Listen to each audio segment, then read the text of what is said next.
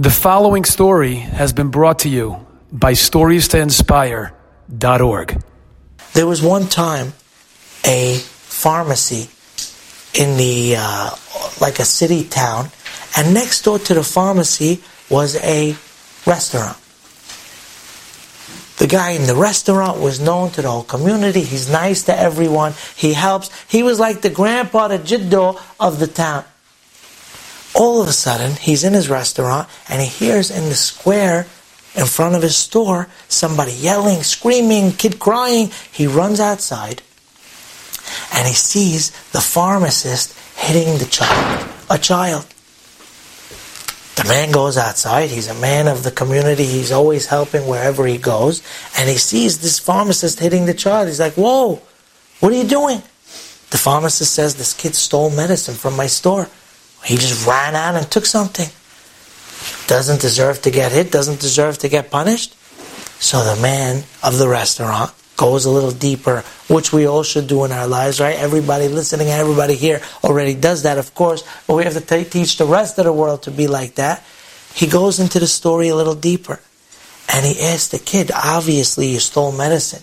Today, maybe if they stole something from a pharmacy, it would be candy, right? But in the old pharmacies, all they had was medicine.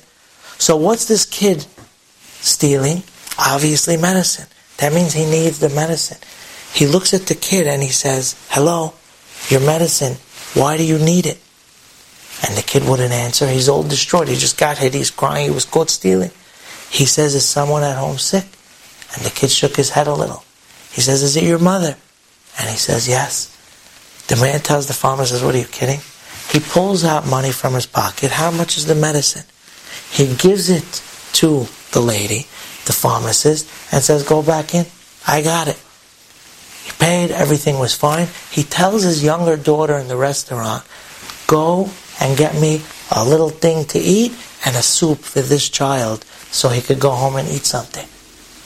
Great. That's what a good man this man was. Always helping everybody. Many, many years passed. The man got old, and unfortunately, he got a sickness. He's in the hospital, and in the country that this story took place, there was generic medicine, and the government paid doctors, and then if someone wants to pay privately, they could get the best of the best. The daughter says, I'm not letting my father go with the hair care doctors. I got to get him the best. So they said, it's going to cost you everything. She said, it's worth it. What would my father do for me? I'm going to do the same. So the bills start racking up, racking up, racking up. She puts the restaurant for sale, the house for sale. Everything's very scary.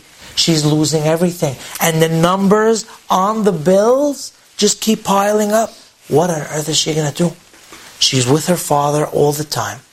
And one day she's in the hospital with all the bills on her table and she just cried herself to sleep and she put her head down. She was exhausted.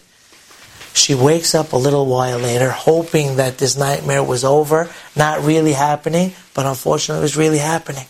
And she sees the bills right in front of her, but then she looks at the bills and there's a post it. And the amount, the balance on the bottom of all the bills is crossed out. And it said, All your bills are taken care of for some medicine and some soup that you gave me 20 years ago. That little kid ended up becoming a doctor, becoming the biggest hotshot in this hospital. He took care of the entire bill for something that happened. Now, if that's a good Samaritan, a good human being who does that, imagine Hashem, what He's doing for us, what all the actions that we do